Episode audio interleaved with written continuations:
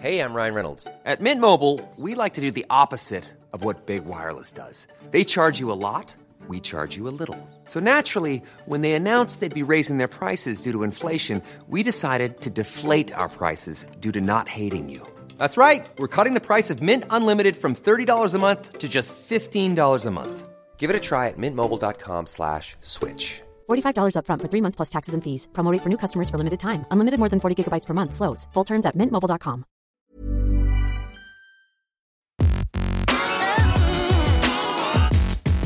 Salut t'es qui? Le podcast de Frandroid. Des news, des débats, de la tech.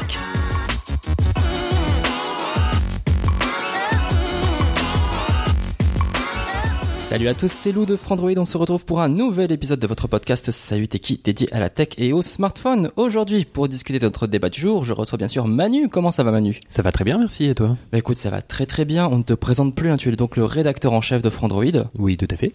Et tu es, euh, tu es un beau blond aussi à tes heures perdues. À mes heures perdues, mais à mes heures non perdues, je suis surtout euh, très peu chevelu. à ses cheveux non perdus. Geoffroy, justement, vient de t'entendre. Comment ça va? Ça va très bien, ça va très bien. Ben, c'est Voilà. c'est très bien, c'est très bien. très bien.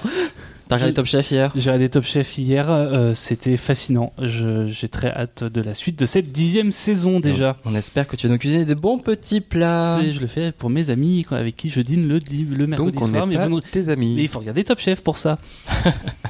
Aujourd'hui, pour nous accompagner, nous avons Gaël. Bonjour. Comment ça va, Gaël? Ça va très bien, la pêche. Alors, tu es un ancien de Frandroid, Tout à fait. journaliste tech qui maintenant travaille du côté commercial, Voilà, je suis passé de l'autre côté. et tu nous fais euh, l'amabilité du coup de nous rejoindre aujourd'hui. Bien sûr, on m'a dit euh, il faut venir troller, il paraît qu'on va parler de, de plein de choses. Je suis venu.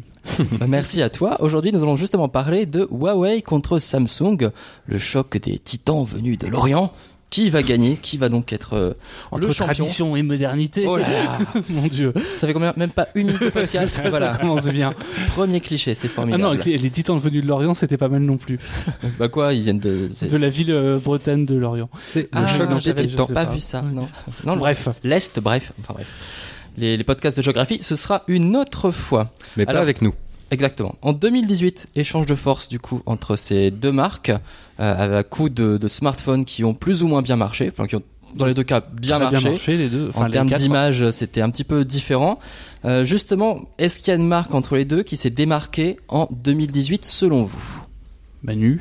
Euh, bah, une marque qui s'est démarquée, oui, je pense clairement que Huawei a réussi en fait à s'affirmer, parce que jusqu'à présent, en fait, Huawei était euh, un peu euh, un, un suiveur, enfin euh, vu comme un suiveur, même si c'était pas le cas, puisque déjà ça fait quelques années depuis le P9 où euh, ils ont tenté d'innover avec leur capteur en noir et blanc, leur euh, leur leur partenariat avec Leica, etc. Et puis même ils ont essayé de se diversifier un petit peu au niveau des designs, etc. Et là, en fait, en 2018, on a vraiment eu le P20 Pro, notamment, qui est arrivé avec ses trois capteurs photo et euh, il, il s'est euh, tout de suite imposé comme la référence de la photo sur smartphone. C'était la cible à abattre et euh, En Europe en tout cas. en Europe en tout cas. C'était euh, au début de l'année, si je me souviens bien. Oui, tout à fait. Est-ce qu'on peut dire qu'ils ont donné le rythme en fait de l'année? Oui, clairement, parce que euh, en fait, il était présenté euh, grosso modo aux côtés du Galaxy S9 et euh, tout le monde s'attendait à ce que le Galaxy S9, euh, c'était Samsung, c'était la gamme Galaxy S, tout le monde s'attendait à ce que ce soit vraiment une tuerie. Et finalement, on a été un petit peu déçu par ce Galaxy 9 qui euh, qui Euh, était bon. S8, Hein. S8 pour le coup. S8. C'était- Oui, c'était Non, un- euh, non, Bah si, S9. puisque c'était un- c'était pareil en fait. Oh, ça troll déjà. commence déjà. Trop subtil, trop subtil. Voilà. Donc ce S8.5 qui était euh, donc bien, mais effectivement trop proche du S8 pour euh, pour marquer les esprits. Alors que chez Huawei, avec ce P20 Pro, on ça a vraiment marqué les esprits. Et puis, euh, s'il y a eu un très très bon timing aussi de la part de, de Huawei, particulièrement en France, où eux, ils ont bénéficié de la Coupe du Monde. Alors, on, on s'en rend pas compte, mais euh, Huawei était partenaire de l'équipe de France. Et on a vu du Huawei partout. Donc la Fran- euh, le- non seulement ils avaient de très bons appareils cette année, ils avaient un P20 Pro qui était vraiment très convaincant, et en plus ils ont bénéficié d'une campagne de com où on les voyait vraiment partout. Moi je pense que Ils ça, avaient ça Antoine a Griezmann en beaucoup plus. Ils Ouais, avaient- ils Antoine avaient- Griezmann en Égérie, c'est que c'est pas c'est pas n'importe qui. C'est c'est un des plus joueurs en tout cas qui a la plus grande renommée en équipe de France. Euh, ça a beaucoup joué, je pense, pour la popularité de la marque ici. Est-ce que ça leur a permis justement d'atteindre cette deuxième place en termes de vente sur euh, deux, deux, deux trimestres pardon, de l'année? Alors oui, exactement. Euh, donc euh, Huawei a réussi à choper la deuxième place euh, mondiale de vente de smartphones euh, sur le deuxième et troisième trimestre. Euh, Je me demande même s'ils l'ont pas eu sur le premier, à vérifier. Euh, malheureusement, ils l'ont raté de peu sur euh, sur l'année, puisque euh, Apple, avec son iPhone 10s, euh, 10s Max et 10R, euh, alors on dit beaucoup que euh, c'est des iPhones qui ont déçu, qui n'ont pas remporté leur part de marché, etc. Euh, mais en fait, ils ont quand même fait énormément de ventes. hein. Quand Apple déçoit, c'est euh, Oui, Voilà. la machine de guerre Apple habituelle. Ouais. C'est ça. Euh, et du coup, Huawei est arrivé euh, troisième, donc avec 206 millions de smartphones vendus en 2018, derrière Apple qui est à 212 et Samsung qui est très loin devant à 293. On en reparlera euh, plus tard, euh, de- enfin notamment sur les- tout ce qui est guerre économique, guerre juridique avec les États-Unis et la Chine. Mais faut bien noter une chose, c'est que si Huawei cartonne autant aussi, c'est en grande partie grâce à- au marché chinois où ils sont leaders. Et le marché chinois, enfin je vais pas ressortir tous les clichés, etc. Mais euh, il y a tellement de monde en Chine que le marché chinois pèse énormément euh, sur le bah, sur le marché du smartphone en général. Et quand on est premier en Chine, évidemment que ça fait énormément monter le, la cote. En Chine, euh, Apple n'existe ils existent encore un peu, euh, mais mais c'est pas un gros, acteur. Ils sont derrière Oppo, ils sont derrière euh, derrière Huawei, ils sont derrière Vivo aussi. Et en Inde, en Inde, enfin, et Samsung, pardon, euh, n'existe pas du tout, euh, pas du tout, du tout, du tout en Chine. Ils sont plus là. Euh, j'étais j'étais là-bas en décembre. euh, Il n'y a pas une boutique Samsung dans les rues, à part une euh, à Shenzhen. euh, ils ont tenté de mettre un pop-up store euh, pour montrer un peu ce qu'ils ont pour le marché chinois parce qu'ils essaient d'avancer là-dessus. Mais euh, ils sont vraiment, vraiment à la ramasse. Je crois qu'ils voilà. ont un magnifique euh, 0,8 ou 1% Ouais, c'est de part de marché en Chine. Ouais, et, et même en, en Inde, euh, c'est OnePlus qui est passé devant Samsung euh, récemment, donc numéro 1. Euh, Xiaomi est bien placé, euh, Honor est bien placé, mais les gros acteurs maintenant ont du mal avec ces marchés qui sont pourtant très porteurs. Alors pour résumer un petit peu l'année 2018 de ces deux grandes marques, on peut dire qu'en termes des chiffres, Samsung du coup est devant incontestablement, Ouais. mais Huawei aurait-il pu du coup gagner la bataille médiatique, finalement la bataille de l'image en tout cas? Incontestablement, c'est compliqué parce qu'en fait, euh, Samsung a quand même perdu des parts de marché, euh, par, enfin pas des parts de marché, mais des, des ventes par rapport à 2017. Ils continuent, ils en ont perdu euh, quelques-unes, euh, là où Huawei est en hausse exponentielle. En fait, Huawei n'a pas en pris des- 2017, il y a eu l'histoire du Galaxy Note 7. C'est ça. Euh, et pourtant, euh, Huawei n'a pas pris des parts de marché à Apple, contrairement à ce qu'on peut laisser croire en disant ils ont pris la deuxième place. Ils ont pris énormément de parts de marché à Samsung surtout. D'accord. Et puis il y a, il y a la stratégie, à mon avis, commerciale de, de Huawei qui est extrêmement maligne. Il faut pas oublier que c'est Honor aussi qui est derrière. Mhm. Et euh, c'est une stratégie, parce qu'aujourd'hui on dit Huawei, nous on pense euh, P20 Pro, euh, Huawei Mate 20 Pro, mais en fait il faut pas oublier qu'il y a tous ces, ces milliers de déclinaisons de smartphones, de- d'entrée de, gamme, de milieu de gamme, qui aujourd'hui font vraiment beaucoup de mal à Samsung. Si Samsung perd des parts de marché aujourd'hui, c'est essentiellement parce que ils arrivent plus à être bons sur ou à être attirants sur le milieu et l'entrée de gamme parce que généralement leurs téléphones sont trop chers et que Huawei à, à qualité égale propose des prix souvent qui sont bien plus intéressants. Alors du coup, c'était plutôt une bonne année pour Huawei en 2018. 2019, ça commence un petit peu moins bien. On l'a vu récemment notamment avec les petits problèmes juridiques qui viennent un petit peu écorner quand même l'image de la marque et un gros conflit mine de rien aux USA. qui viennent clairement faire du mal euh, à l'image de marque. Ouais. Le... Alors il y a trois soucis pour euh, pour euh, faire le bilan, enfin trois soucis principaux. Euh, on a d'une part une histoire de guerre. euh, Grosso modo, qui est basée sur des soupçons d'espionnage de la part de Washington euh, Mhm. envers Huawei à cause d'une loi chinoise qui indique que toutes les sociétés, euh, une loi chinoise qui, date de juin 2017 et qui indique que toutes les sociétés doivent co- coopérer à euh, l'effort de renseignement de Pékin. C'était des, des soupçons, mais euh, récemment, on a quand même eu euh, Alors, c'est- oui, des, c'est autre des chose. histoires Ouais, de, mais de mails et un... un- C'est pas la même. Enfin, pour moi, c'est pas la même chose parce que l'histoire de mail date de 2013-2014, c'est encore plus vieux.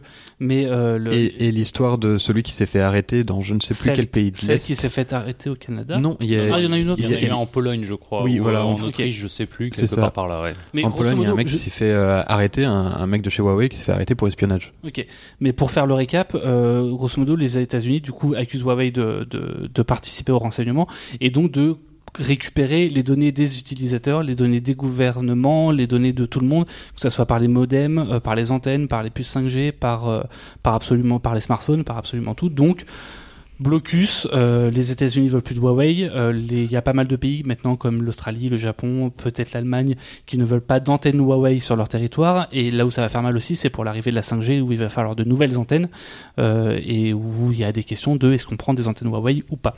Bah là, clairement, pour beaucoup, la réponse est non, puisque Voilà. même en France, par exemple, bah, c'est comme c'est une question qui fait beaucoup l'actualité. C'est une question qui revient toujours quand Ouais. il y a une conférence de presse avec avec un opérateur.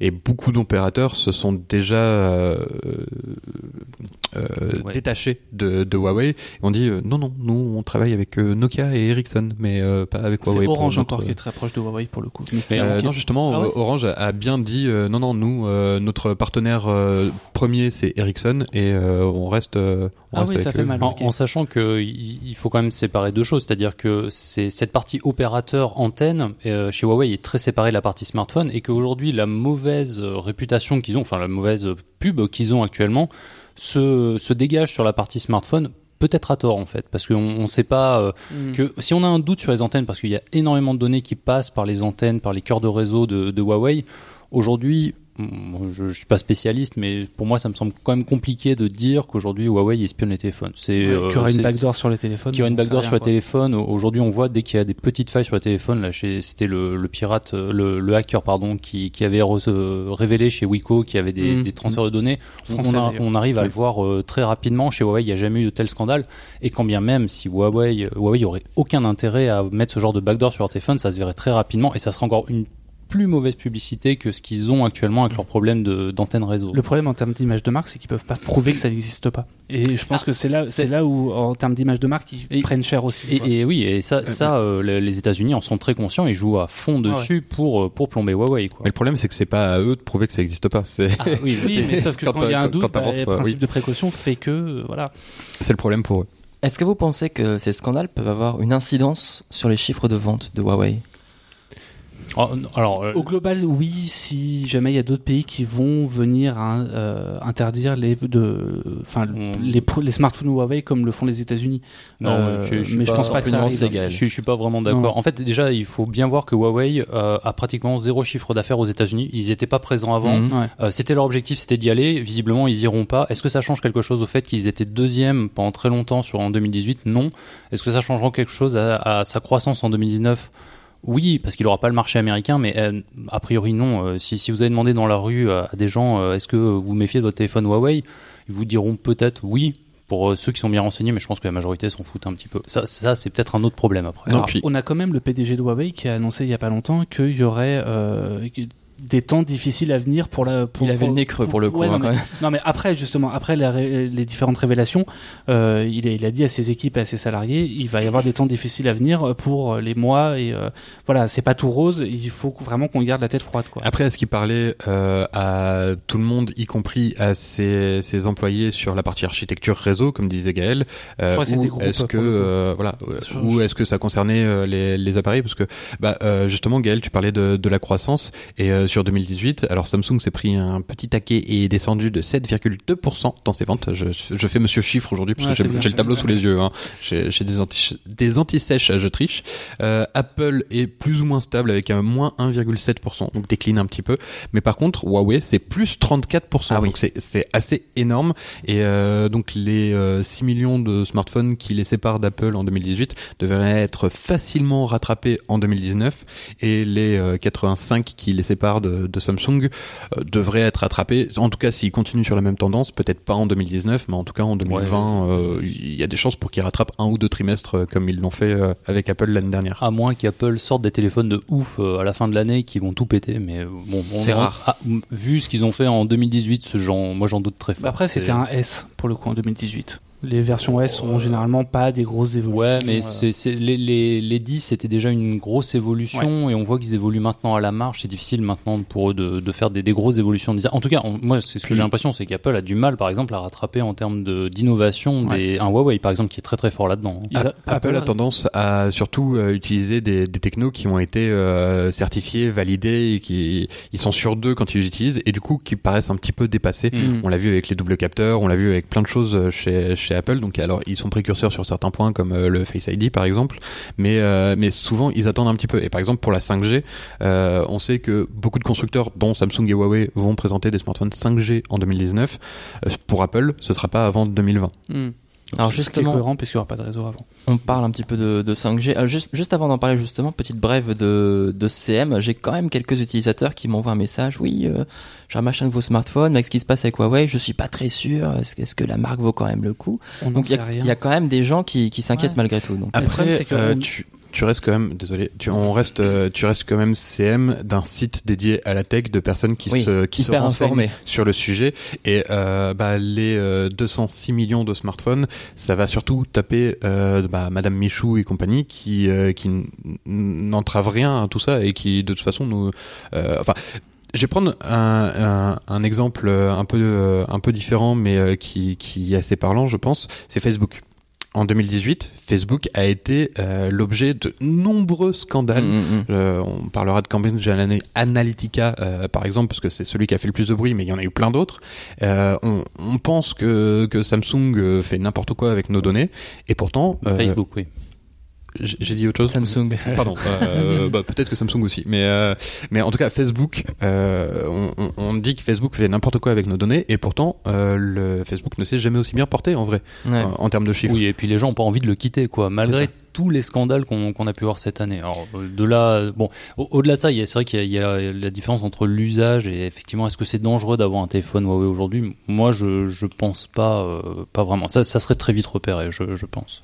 Alors, on va revenir du coup au pliable et au 5G. Vous parlez de la 5G, qui devrait être présentée normalement au MWC, si je ne me trompe pas. Les deux, les deux marques devraient présenter chacun leur, leur smartphone. On sait pas Alors- trop. Il y a des rumeurs qui indiquent que Samsung le dévoilerait euh, avant le 20 février, enfin le 20 février en même temps que le, le- les S10. Mhm. Euh, on peut aussi dire que ça arriverait après parce que ça ferait de l'ombre au S10. On sait pas. On sait Ce, pas encore ce serait trop. pas logique en fait de Ouais. sortir le S10 et le, le pliable en même temps. C'est ça. puisque en fait beaucoup vont le regarder nous on va le regarder en disant cool il y a un S10 cool il y a un, un smartphone Mm. pliable mais quand euh, ils vont inviter un, un- des, des- des médias généralistes par exemple qui devront parler de, Mm. de, de, de, de- de l'événement euh, bah, les gens euh, vont dire oh cool il y a un smartphone pliable sauf que c'est le S10 qu'ils vont commercialiser dans la foulée c'est pas le Ouais. pliable donc euh, Le problème, c'est que- ce- c'est pas dans l'intérêt- leur intérêt J'ai du mal à imaginer euh, si- qu'ils vont. Enfin, pour le coup, on sait que le S10 va être présenté le 20 Mhm. février, donc 4 jours avant le début du MWC euh, à San Francisco. J'ai du mal à imaginer ce que Samsung va faire à Barcelone pour le MWC. Euh, Je pense qu'il y a. Ils ont peut-être pris peur de Huawei qui va présenter justement son pliable 5G euh, et donc euh, donc ouais, on ne sait pas du tout ce qui va ce qui va en être de Samsung et ça risque d'être une année enfin un MWC en tout cas assez creux pour Samsung. alors il faut quand même se rappeler que Samsung a présenté son Galaxy S euh, une année sur deux au MWC oui, oui. et que du coup C'était l'an dernier et il y a deux ans c'était une table je crois de mémoire. C'est ça. Et donc une année sur deux, on s'est retrouvé avec des stands Samsung assez déprimants au MWC, avec Ouais. voilà une Galaxy Tab ou un produit, une un- montre. une montre, euh, un ordinateur, euh, enfin pas pas des trucs euh, ultra euh, qui nous font vraiment rêver. Gaël, je te voyais un peu en désaccord avec ce que disait Geoffroy. Non, parce que c'est le MWC, c'est un, c'est un salon qui est aussi important euh, parce que chez, chez Fandroid, on voit les téléphones en avance, il n'y a, pas de problème. Mais pour beaucoup, le MWC, c'est quand même une grosse couverture média pour Samsung pour montrer son Galaxy S10. Oui. Après, la, la question, euh, moi, à mon avis, c'est qu'est-ce qu'ils vont montrer pour impressionner Parce qu'au final, que de Galaxy S10 ou un Huawei P30, euh, on, on va en entendre parler. Mais ce que retiendront les gens et ce que retiendra le grand public, c'est ah ouais, euh, on a vu un téléphone pliable. Et ça, euh, Mm. auprès du grand public, ça, ça tape beaucoup. Oui Euh, mais justement c'est pas dit du tout que euh, Samsung présente son pliable au MWC en fait. En fait, si moi je suis persuadé, ils ont montré un bout au CES, si je me trompe pas, du pliable. Non, Euh, c'était avant, juste en novembre. En, en novembre, ils avaient montré le pliable. Là, je pense qu'ils vont montrer euh, le proof of concept dans toute sa, dans tout, Sans sous, coque, sous tous les angles, quoi. Mais ça sera, à mon avis, ça sera un proof of concept, c'est-à-dire c'est c'est juste un prototype en disant oui, bon, on le publiera, on le, on, on va le sortir peut-être à la fin de l'année en édition limitée ou des choses comme ça. Mais on, on retiendra, à mon avis, au MWC les images des smartphones pliables plus qu'un Galaxy S10 ou un, ou un P30. Ça, d'un point de vue communication, c'est important. Donc Samsung aurait peut-être intérêt à le présenter malgré tout, histoire de pas se faire damer le pion par Huawei. Bah, dans tous les cas, euh, il y a Royal qui a damé le pion à tout le monde. Avec son, son espèce de truc infâme là euh, qui, qui, Oui, qui oui. se plie. Et tout le monde l'avait oublié depuis le CES, C'est- en c'est fait. ça.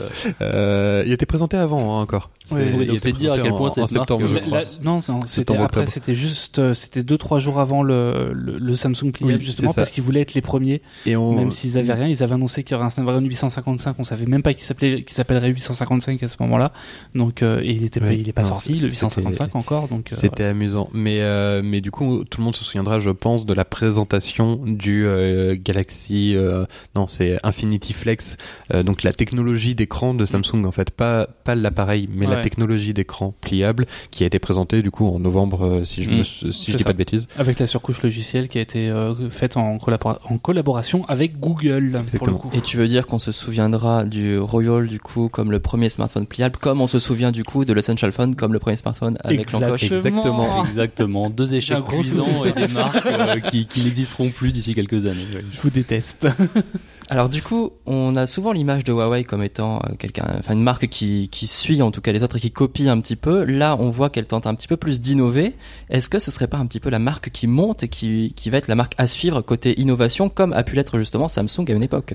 Alors, c'est là où je je suis pas certain. Alors, sur le fond, oui, je suis d'accord avec toi. Le problème, c'est que j'ai l'impression que pour la première fois depuis au moins 5 ans, Samsung commence à vraiment se bouger cette année, euh, que ça soit sur les innovations, en tout cas ce qu'on a pu voir euh, du S10, euh, ou même de ce qu'a déjà teasé Samsung à la conférence de novembre avec le New Infinity Display, qui est un, un écran sans aucun capteur, enfin avec un capteur qui serait théoriquement a priori caché derrière l'écran. Samsung a l'air de se bouger, que ce soit sur le très haut de gamme ou sur l'entrée milieu de gamme, puisqu'ils ont complètement renouvelé leur gamme. Ils étaient très critiqués euh, parce qu'ils faisaient des smartphones d'entrée ou de milieu de gamme qui étaient très chers euh, par rapport à leurs caractéristiques techniques. Et euh, là, ils ont relancé les gammes M10, M20, qui sont beaucoup plus agressives, qui ont des meilleures performances pour ce prix-là.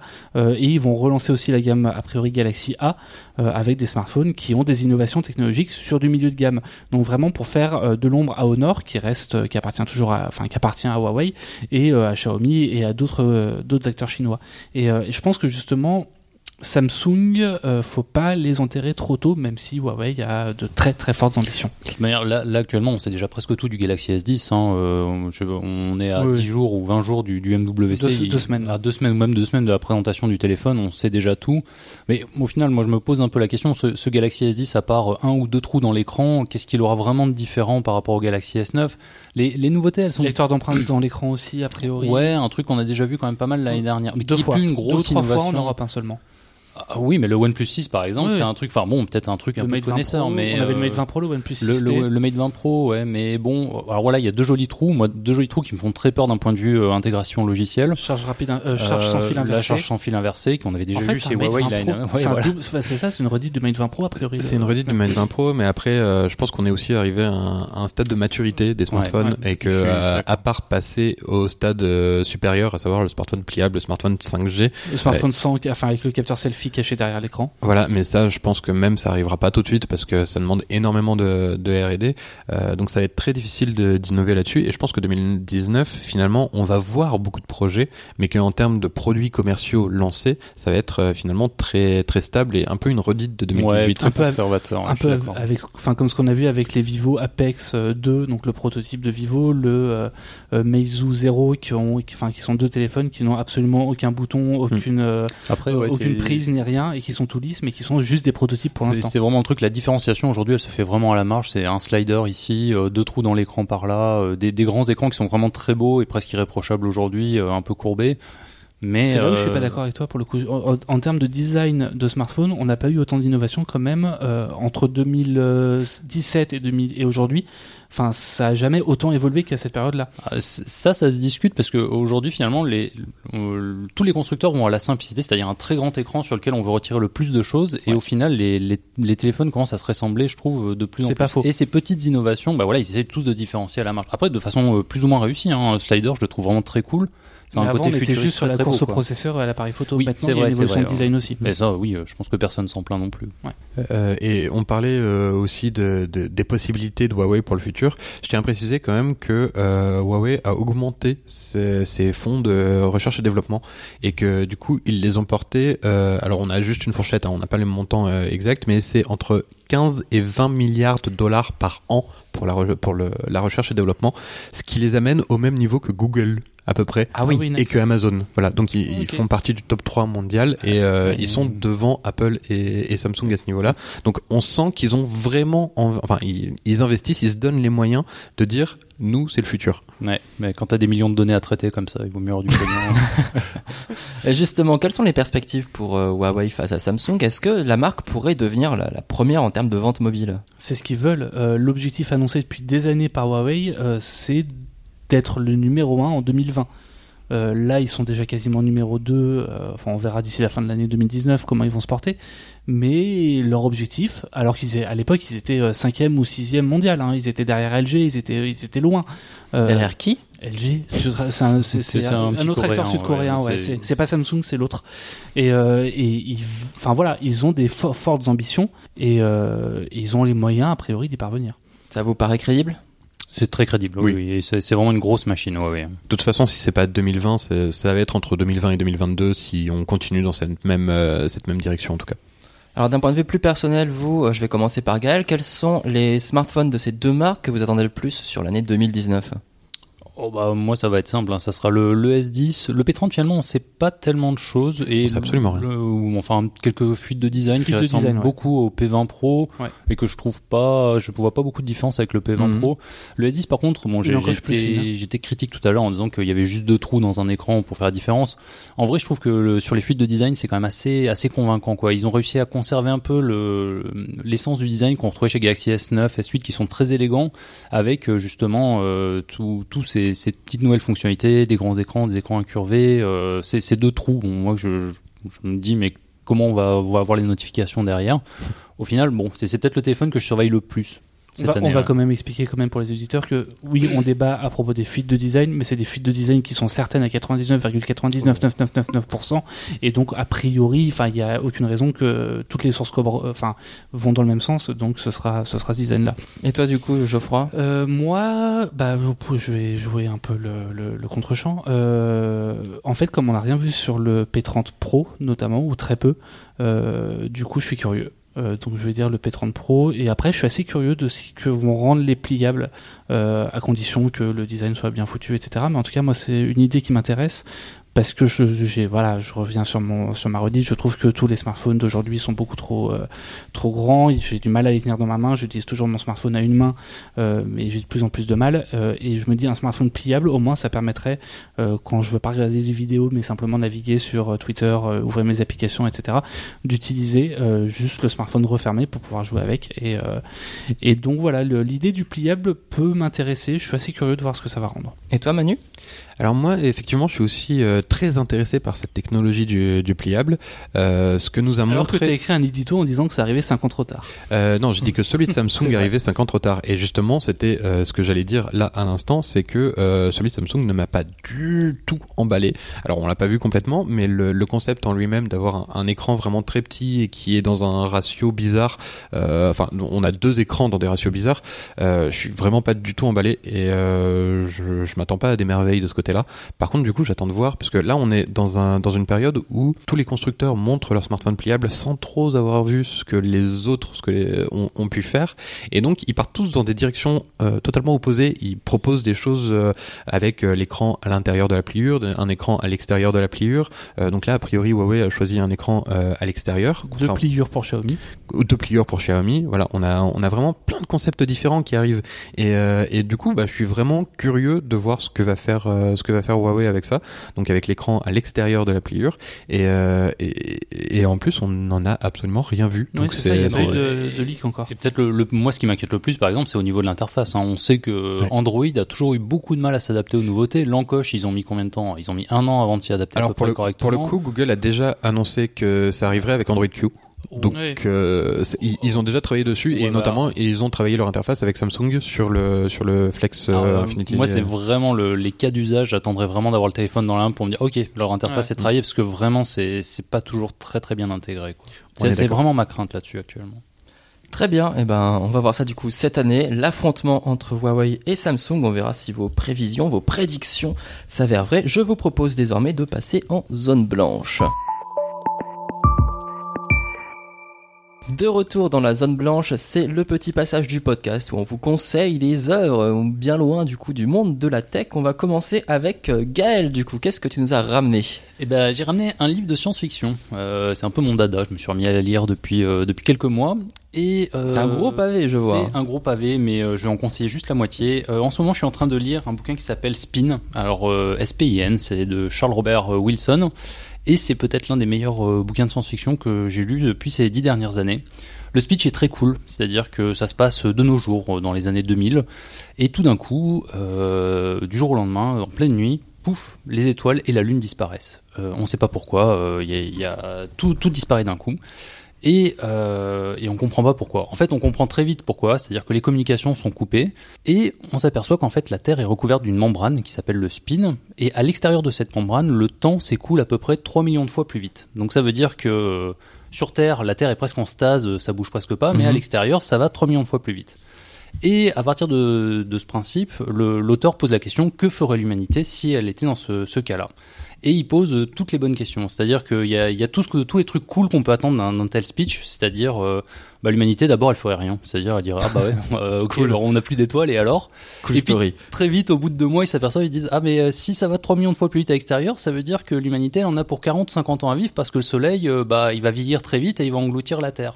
Et donc, euh, l'humanité s'aperçoit très rapidement que- qu'elle va être en danger.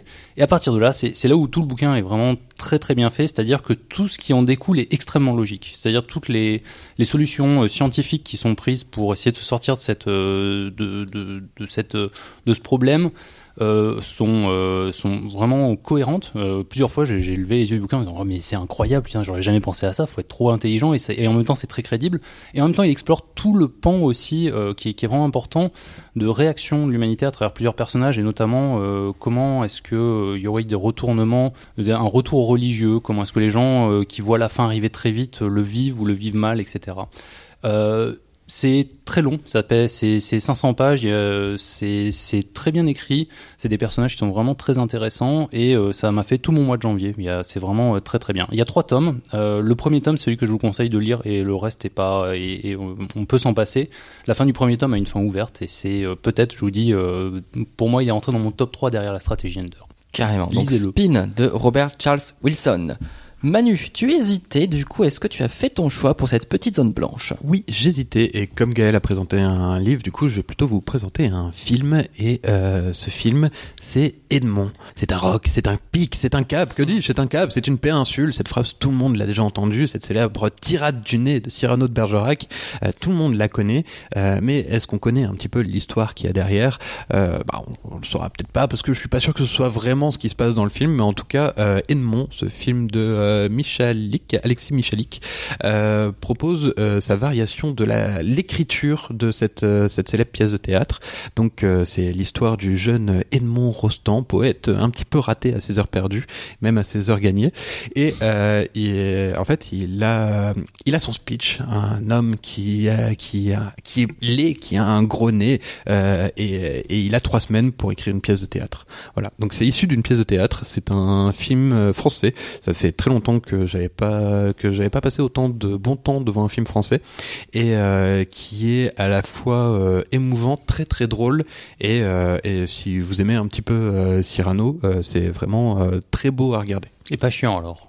et pas chiant du tout. D'accord. Alors, c'est un film tiré d'une pièce de théâtre, tiré d'un livre lui-même imaginé sur un mec qui doit écrire une poésie, c'est ça? Non, c'est un poète qui doit écrire un, un livre.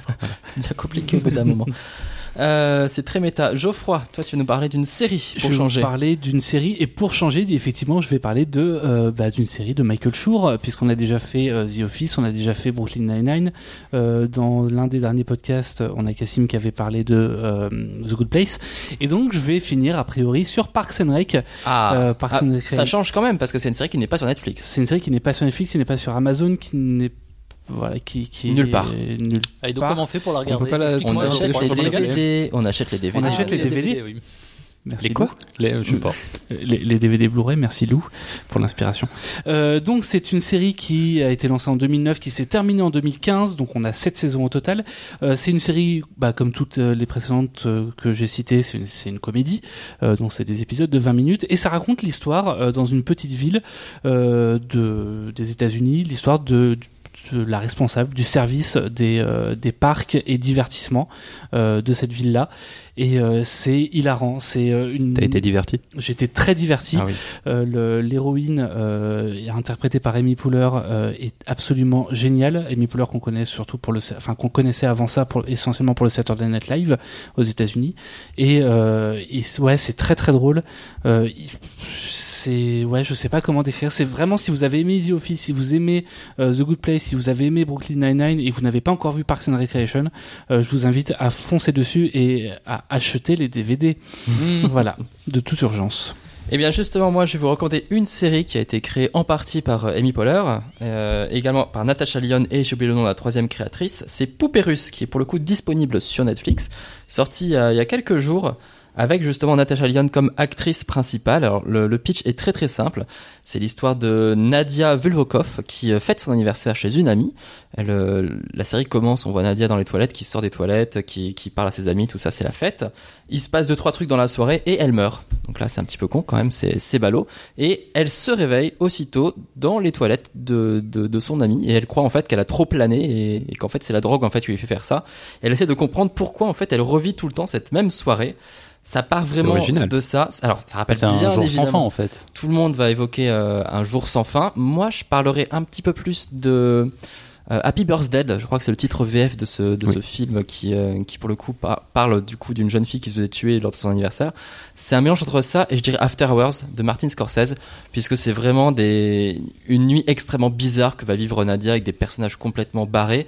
Elle-même, elle est d'ailleurs euh, complètement faux folle, il faut le dire.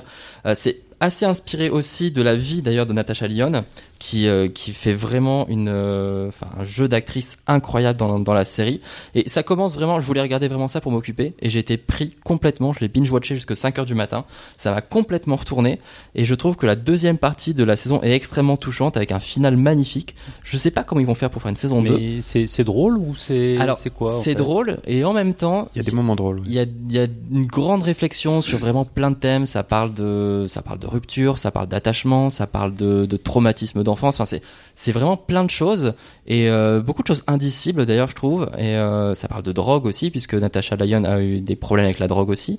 Et c'est quelque chose qu'elle voulait vraiment mettre, euh, en scène. Et, c'est drôle et touchant à la fois. Enfin, il y a- il y, a un véritable équilibre de, de folie, je trouve. Enfin, c'est vraiment une, une vraie petite perle que je vous conseille, en tout cas, Poupée Russe. Et d'ailleurs, pour ceux que le, pour qui le nom ne dit absolument rien, c'est euh, l'actrice qui joue la rousse dans euh, Orange is the New Black Tout à fait. euh, et qui est, euh, qui est vraiment euh, excellente. Qui joue Red? Ouais.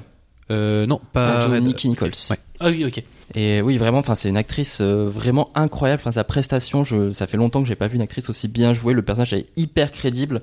Et euh, voilà, si vous aimez les trucs, si vous avez adoré After Hours, je ne peux que vous conseiller en tout cas cette série. Merci à tous en tout cas pour ce podcast. Merci Manu, on te retrouve sur Twitter at Nobunagashi. N-O-B-U-N-A-G-A-S-H-I. Ah, c'est toi qui le fais pour une fois, tu le fais aussi bien que moi, c'est formidable. Geoffroy, c'est Griffou, GRI2F4O. Exactement. Et sur frandroid.com. Et sur frandroid.com et tous les mercredis chez tes amis pour regarder Top Chef, C'est bien ça. évidemment. Ne venez pas chez mes amis ou sonnez avant d'entrer ou non. Enfin, non, ne faites pas ça. D'accord, on s'endra. Et puis Gaël, ton arrobase du coup, C'est Gaël Weiss, G-A-E-L-W-E-I-S. sans underscore, sans trait Sans rien. sans rien, très simplement. Merci à tous, à très bientôt pour un nouveau numéro de Salut T'es qui Salut. Merci à tous, salut. Salut qui? Le podcast de Frandroid. Des news, des débats, de la tech.